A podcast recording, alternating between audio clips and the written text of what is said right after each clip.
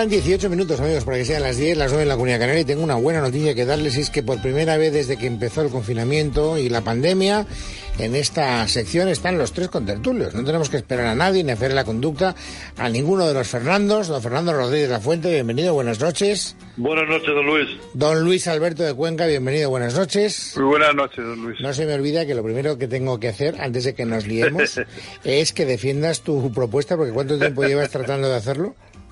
Cinco semanas. No, está mal, cinco semanas, ¿eh? Pues mira, eh, no hay quinto malo, dice el... Eh, no hay quinto malo. No sé de dónde viene esa expresión. Don Fernando Sánchez Dragó, bienvenido. No, dicho taurino, querido. Eh, claro, no, pues ya lo sé, pero lo que no sé es por qué, por qué de, de, dónde de, tendrá un origen. Fernando, tú eso lo sabrás, ¿no? Dragó, ¿estás ahí? Dra Dragó está aquí. Seguro que encuentras algún motivo para afear la conducta a pesar de mi puntualidad. Sí, pues una, que no me has contestado la primera vez que te he dicho. No, pero es que has preguntado lo de que no hay quinto malo y se ha, ha contestado Luis Alberto. No, ha dicho Yo, que, respetuoso que siempre tiene que ver, que ha dicho Luis Alberto con buen criterio que tiene que ver con el árbol taurino. Y aquí el más taurófilo de los eh, concurrentes eres tú. Bueno, yo probablemente soy el único que además fui quinto. Vosotros fuisteis quintos, y me refiero a la dimensión eh, de la mili. Militar. militar. Eh, eh, no, ¿Quién, no, quién eh, fue quinto ahí? A ver, seguro que todos hicisteis milicias. No, Yo yo, le- no, no, no, no, no, enchufados. no, no, no, no, no, yo fui, Yo lo hice voluntario a los 19 años. no, yo fui, yo fui quinto igual que tú. Me sortearon y me mandaron a África. El único que hizo milicias es Pero el Luis. Luis, tú estarías enchufadísimo. ¿Qué dices? Eso es lo que yo pretendía. Hombre, hijo, hijo de quién eras, no estabas Eh, no, enchufado en aquella época. todo por activa y por pasiva, pero no me he sacado de, de- de Melilla ni la caridad. O sea, que para que veas tú lo poco que sirven los enchufes en el estamento militar. ¿Dónde Eh, hiciste la Fernando, mili? ¿En qué, en qué eh, regimiento? ¿En qué En cuerpo? Melilla, en Melilla. En, en Ah, en la- Melilla, qué suerte tuviste. Oye, ¿cómo que yo suerte? soñaba con que me tocara África, pero no me tocó. No, pero falta lo de África, estaba muy mal visto Vamos, entonces. no, no es que estuviera mal visto, es que era un destino horripilante. pero bueno. Espantoso. Bueno, ¿Qué pero yo con mi afición a los territorios exóticos y a la aventura me habría Tengo que, encantado desa- que, tengo me que enviaran a decirte, IFNI. tengo que decirte que desarrollé una imaginación absolutamente eh, portentosa, porque como mi obsesión era salir de allí y todos los enchufes que yo buscaba fracasaban, entonces se me ocurrió una idea genial, pero me faltó el valor para hacerla. Yo veía que a veces recompensaban a los soldados cuando hacían una acción solidaria. Y entonces yo digo, yo me compincho con una nativa. Y entonces esa nativa, cuando yo esté paseando por el puerto de Melilla, se cae al mar. Momento que yo aprovecho para lanzarme detrás de ella y la salvo. Y entonces me cae seguro un mes de permiso como, re- como, como recompensa por mi comportamiento heroico. Como mínimo. Pero no me atreví, no me atreví, fíjate, fui cobarde en ese sentido. Pues nada, yo estuve... Yo sí, pero no se llamaba ya milicia, se llamaba IMEC, que era Instrucción Militar Escala de Complemento. Sí, pero eso es cuando... Bueno, yo- pues ¿Estuviste en lo el mismo. campamento en la granja, Fernando? No, no llegué. Hice el campamento en Colmenar, la academia, porque me tocó artillería eh, en Fuencarral y después eh, pedí el destino de las prácticas en Segovia y lo pasé para mí inolvidable, absolutamente inolvidable los seis meses de prácticas en Segovia de julio, precisamente. Tú entonces te licenciaste de teniente. No, no, no, no, no, no. Alférez, de complemento. Sí, señor. Bueno, pero no has... con- Dime. Pues yo fui- me lo pasé muy bien, muy bien. Yo fui zapador. Y dentro de lo que era el cuerpo de ingenieros, eh, había zapadores y pontoneros. Entonces fui pontonero. Y tenía que levantar un puente, pues muy parecido al, del, al, al famoso puente de la película, del río Kwai, ¿no? Y la verdad es que también me lo pasé muy bien. Me encantó hacer la mili. Sí, pero no a, has mí, a mí contestado. incluso el, el capitán, que era un tipo extraordinario, un tipo buenísimo, eh, en un momento dado me dice, oye, La Fuente, ¿y por qué no te reenganchas? Y yo, claro, le dije la verdad. Le dije, pues mi capitán, porque si hubiera querido ser militar, pues habría hecho la carrera militar, pero hecho filología, me gusta lo que hago, soy profesor. En ese momento era profesor en la Complutense eh, y, y por lo tanto no, no. Pero vamos, que, que O sea, muy que agradable. alguna prórroga, Fernando. Eh, no, eh, yo- eh, yo quiero contar eh, una anécdota. Yo era mayor, yo, yo bueno, era mayor que los. Perdón, no, yo iba a decir que yo era mayor que los tenientes, porque eh, Ya. porque había había pedido todas las prórrogas. Yo fui con 28, 20 28 años. O sea, A ver los si quitaban la 21 mili, estaba ya Lili. no la yo, yo tenía Y Yo tenía tuve que ir- 23 años, pero yo llegué allí, yo era, yo era ya licenciado en Sargento. filología románica y entonces me llamó el teniente, que era un hombre muy amable, inteligente, simpático, benévolo, para hacerme la afiliación, ¿no? Porque te, te abrían una ficha, en fin, con los datos de cuándo naciste, hijo de tal, hijo de cual, etcétera. Y entonces una de las preguntas era, ¿sabe usted leer y escribir? Y entonces, a pesar de que el teniente sabía que yo era ya licenciado en filología, yo dije, no, no sé leer ni escribir. Entonces el teniente alzó la mirada y con una sonrisa me dijo, no quiere usted que le hagamos cabo, ¿verdad? Porque en aquella época bastaba que Sí. supieras leer y escribir para que te hicieran cabo. Sí. Y yo le dije, efectivamente, no me gusta ni mandar ni obedecer. Y entonces se rió y anotó que yo no sabía ni leer ni escribir. Y efectivamente no me hicieron cabo, gracias a Dios. Oye, entonces te suerte. licenciaste soldado raso. Me, me- perdona, ¿me licencié qué? De, De de soldado raso, raso. sí. Yo sí, suspendí sí, hombre, también el examen de Yo también, ¿eh? Yo también. Para que veas que hay algo entre tú y yo, Fernando, yo también suspendí adrede el, el- el examen de cabo porque no quería contaminarme con la jerarquía militar. Hasta ahí llegaba No, y mi yo- aversión. Y salí tres de- soldados rasos y un alférez de complemento. Pues, para No, no, no. Y, y- y yo salí sargento, sargento, sargento, sargento La Ah, Fuente. Bueno, Bueno, eso, eso era lo más bajo del escalafón que luego, podía salir. No, no, no, no, espera, es que ya en la época en que yo fui, que, que, que, pues, estoy hablando del año ochenta y tantos, o sea, sí, estaba gobernando el Partido Socialista cuando fui a, fui a, la, a hacer la IMEC, eh, eh, podías presentarte a, a alférez o a sargento, y yo, para ir a lo más seguro, me presenté a, a sargento, y la verdad es que me lo pasé muy bien como... Bueno, y ahora ya, eh, y estas batallitas que no tienen el más mínimo interés, hacedme caso, ya Espantosas, démosla por finalizada. Todo esto ha empezado por una pregunta que Fernando Sánchez Dragó se ha negado a contestar. Y es que yo le decía que malo. esa expresión taurófila de no hay quinto malo tendrá algún origen que tú conocerás. Bueno, algún origen supersticioso, me imagino. me- me- bueno, O sea, que no sé, tienes eh, ni idea, vamos. No, no tengo ni idea. No, que habría una camada de quintos buenos en, de torear, de toros buenos que entraban muy bien al capote y a la muleta, yo qué sé. Bueno, No, sí, pero pero- es como decir que no hay dos sin tres, ¿no? Pues, pues sí. Sí. hay dos sin tres, No, ¿no? hombre, pero y todo el mundo puede- dice que no hay dos sin tres. Sí, pero bueno, ¿por qué no? Porque Habría no que ver el Iribarren, el porqué de los dichos de Iribarren, Sí, y lo de no hay me voy a enterar aunque solo sea para darle unos morros la próxima semana a Fernando Sánchez.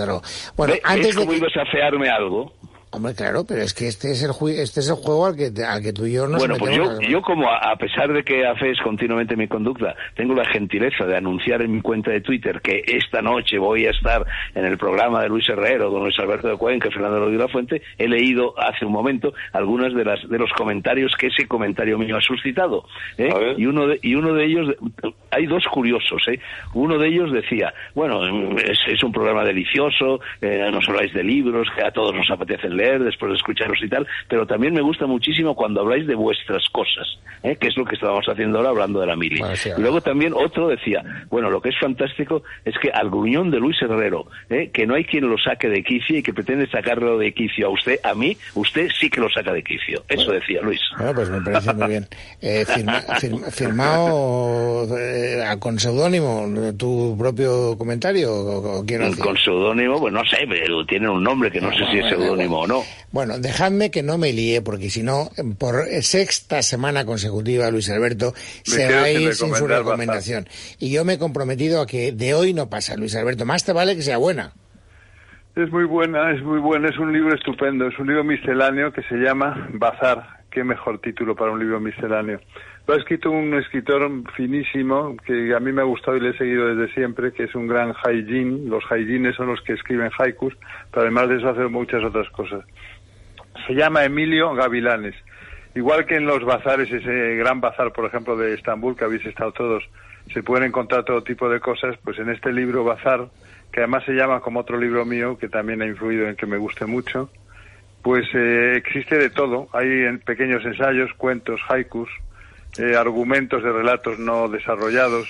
Y a mí que me suena que de- este libro ya lo había recomendado en esta sección, No, macho. no lo he recomendado. ¿Seguro? querido. ¿Estás No, completamente no. seguro? Te lo he puesto Sí, totalmente seguro, te lo he dicho todas las semanas, pero no, no veo manera. Bueno, en estas notas y fragmentos que vuelven una y otra vez eh, a los temas que él desarrolla de siempre, pues eh, que son pues lo de lo de lo que nos pasa a todos, el sentido de la vida, el amor, la infancia, la memoria, eh, los libros, el cine también, que es muy aficionado. Todo es, eh, confluye en un libro que es a la vez desordenado pero múltiple en sus intereses. de, lector. Y la verdad es que, en el fondo, todo lo que traza, traza de una manera muy eh, diversa, lo que configura al final, y él mismo lo dice, son los rasgos de su propia cara. Y es lo que pasa con los libros fragmentarios, que son luego los más eh, reveladores de lo que somos en, en, realidad. La editorial es Ediciones de la Discreta, una editorial de la Sierra Marileña que está en Alpedrete, y la verdad es que edita cosas muy interesantes, edición de la discreta. Y la cubierta es deliciosa, es un collage así medio entre naif y pop, que es una delicia. Bazar de Emilio Gavilanes, ediciones de la discreta. Bueno, eh, y luego, eh, pues hay que dar la recomendación, no te quejarás, ¿eh? nadie te ha interrumpido para que hayas hecho la venta completa. Y luego yo me preguntaba interiormente cuánto tiempo tardaría Fernando Rodríguez de la Fuente en hablar de un libro del que hablamos en su ausencia. Fernando Sánchez ah. Dragó y Luis Alberto recordarán ah, que yo eh, os dije, ha sacado Mario Vargas Llosa un libro a propósito de Borges, y qué pena que no esté Fernando Rodríguez de la Fuente porque ponen a parir a Bioy Casares, que era el gran amigo de Fernando Rodríguez de la Fuente. y lo, lo que me sorprendió sorprendes que hayas tardado tanto en darte por enterado y no sé qué defensarás de tu protegido, Fernando. No, no, no, eh, eh, no, vamos a ver. Eh, primero, Bioy tiene un libro extraordinario que es que se llama Borges directamente. Nada es el que no le gusta nada a Mario. y es y es y es un libro que también es una es un cómo deciros es una no un ajuste de cuentas es una cosa tremenda porque Borges y Bioy eh, cuando estaban los dos en Buenos Aires, cenaban todas las noches, como se dice allí, en lo de Bioy, es decir, en casa de Bioy, en su estupenda casa, de la calle Posadas. Y Bioy grababa las conversaciones. no grababa, el tío tenía una memoria impresionante y, oye, eh, claro, estaban hablando... al llegar a casa.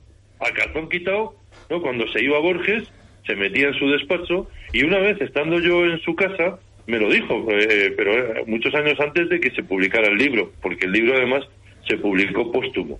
Ya sabéis que decía Hitchcock que el crimen perfecto es son unas memorias póstumas, ¿no? Porque claro, tú ya estás muerto y empiezas a soltar y, claro, es tremendo porque lo que están hablando dos íntimos amigos, daros cuenta que se conocían desde el año veintitantos, lo que están hablando, que están poniendo a parir a todo el mundo, vivos y muertos, o sea, siempre de literatura, ¿eh? fundamentalmente de literatura, eh, eh, bueno, este baile publica después, ¿no? Y es tremendo, es tremendo. Pero eso es lo que no le ha gustado a Mario.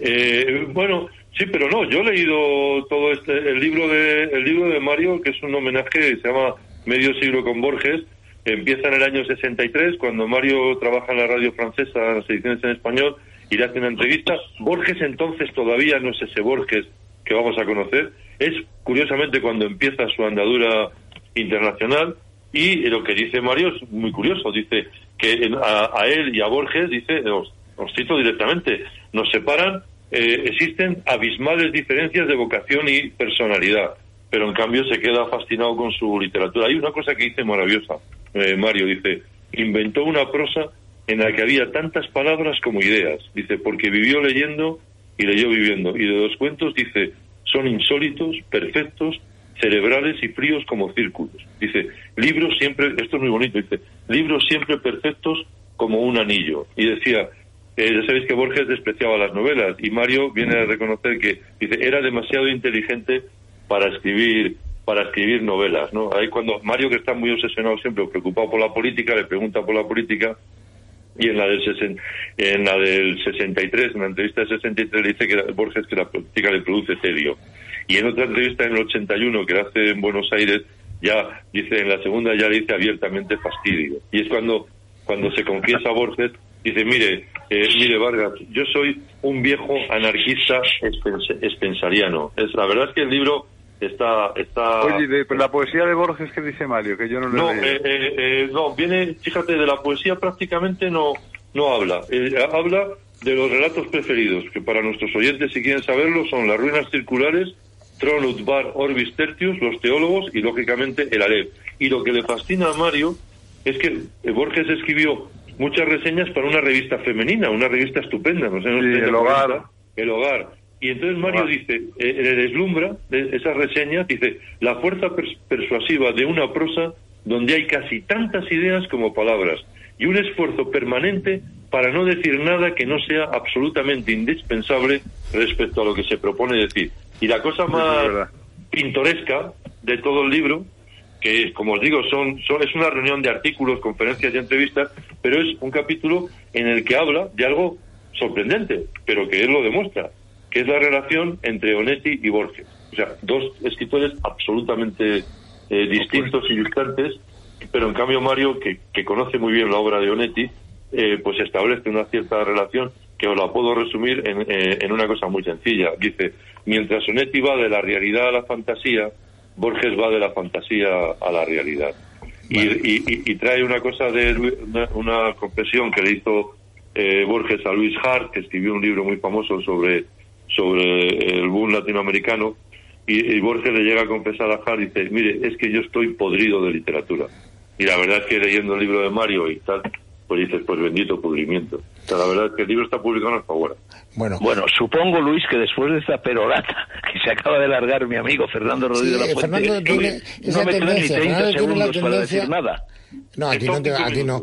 No, pero te puedo decir que un oyente, que sabe más que tú, nos acaba de decir, porque me lo está contando ahora, me lo está chivando Carmen Arreaza, que la expresión no hay quinto malo eh, viene porque antes no se sorteaban los toros y ponían al mejor toro, potencialmente, en el orden eh, número 5. No sé ya si está explicado todo perfectamente, claro. Qué bueno. Para que veas. ¿Qué te parece? Es como, por ejemplo, cuando se dice más chulo que un 8. Y era porque había un tranvía que llevaba a las vistillas y que era el número 8. Y entonces iban todos los chulazos. lo, hacían, lo hacían adrede, lo hacían para que la gente lo supiera y si los cuatro primeros habían sido malos, que se quedaran en la, en la plaza y aguantaran hasta el final porque el quinto era el bueno. O sea, era el que a, eh, a ojo, digamos, de los tanteadores, para que veáis. Para que veáis lo que se puede aprender en este programa. Oye, y el sexto, porque ya puestos a apurar los tiempos y a tener la esperanza de que la corrida vaya mejorando, también podrían dedicar unas no, no, si el quinto ha sido bueno, no, hombre, pero si el quinto ha sido bueno no te vas a ir en el sexto, porque ya te, ¿entiendes? Ya te lo has pasado bien en el quinto, pues apuras la posibilidad de ver si el sexto también se da bien. Sí, pero diciendo que no hay quinto bueno, te están aconsejando que no te quedes quinto por malo, lo menos hasta el, no, que no hay, quinto, malo, Que no hay quinto malo, te están aconsejando que te quedes por lo menos hasta el quinto. Pues podrían decirte no hay sexto malo y así te quedas ya toda la corrida. Hablando, bueno, pero ya a mí que me cuentas. de lógica hay una explicación que ha dado Carmen Arreaza. Que no, no, Carmen ha chivado una explicación que un oyente ha tenido la gentileza de facilitarnos en vista de vuestra ignorancia absolutamente enciclopédica en la materia. O sea, ¿para qué nos vamos a engañar? Bueno, un oyente que probablemente tenía Wikipedia a mano. Bueno, yo no, Wikipedia o el libro de, maravilloso de Iribarren. Tú también la tenías. Claro, ahora, que, ahora que te manejas. Por cierto, hablando de chivatazos de Carmen Arreaza, también me ha chivado que estás muerto de frío en Soria, no me lo puedo creer, Fernando. ¿Qué, Perdona, no te he entendido nada. Estás muerto, muerto de frío en muerto de frío en Soria. Ah, Hombre, tanto como muerto de frío, no, pero efectivamente hoy me he venido a Castilfrío, por fin, llevaba siete meses sin aparecer por aquí y en estos momentos hace, hace frío. Es decir, la temperatura media a lo largo del día, que te voy a decir, a las 3 de la tarde era de 22 grados y luego ha ido decreciendo, decreciendo, decreciendo y encima eh, se ha puesto la tarde-noche, se ha puesto ventosa y en estos momentos sí, hace bastante fresco. Hace frío en, toda España del norte porque yo he dado una conferencia de esas telemáticas en Villablino, ni más ni menos León, y estaba todo el mundo con rebequitas y jerseys. Ah, Hombre, además esto se llama Castilfrío, por algo será, ¿no? Hace honor a su nombre. Bueno, eh, efectivamente has acertado y a ti no te toca hoy ningún tipo de propuesta, Fernando. Pues menos, menos, mal porque mi propuesta te iba a sacar de quicio, Luis. Bueno, pues mira, eso que te, eso que me ahorro y eso que no te llevas. Ah, no, no, no, no, no te lo ahorras, no te lo ahorras porque te la guardo para la próxima semana. ya veremos. Alguna cosa me inventaré la semana que viene. Bueno, señores, muchas gracias a los tres, don Fernando Rodríguez La Fuente, don Fernando Sánchez Alberto de Cuenca, eh, Luis Alberto. Un, un abrazo, querido Luis. Nos vamos, nos vamos a la política, que es menos amable que la conversación con estos tres buenos amigos, pero es lo que toca. Y ya saben, una política crispada, como la que estamos viendo en España, pues siempre nos llevará alguna emoción no precisamente llevadera. Un poquito de Cal Plus nos ayudará a hacerla poquito más suave. Viene perfecto, Luis, porque es un complemento a base de dos aminoácidos esenciales y vitamina B3 y B6 que contribuye al buen funcionamiento del sistema nervioso y a mantener las funciones cognitivas. Solo tienes que consultar a tu farmacéutico o a tu dietista en parafarmacias del corte inglés o en parafarmacia mundonatural.es. Mundo Natural.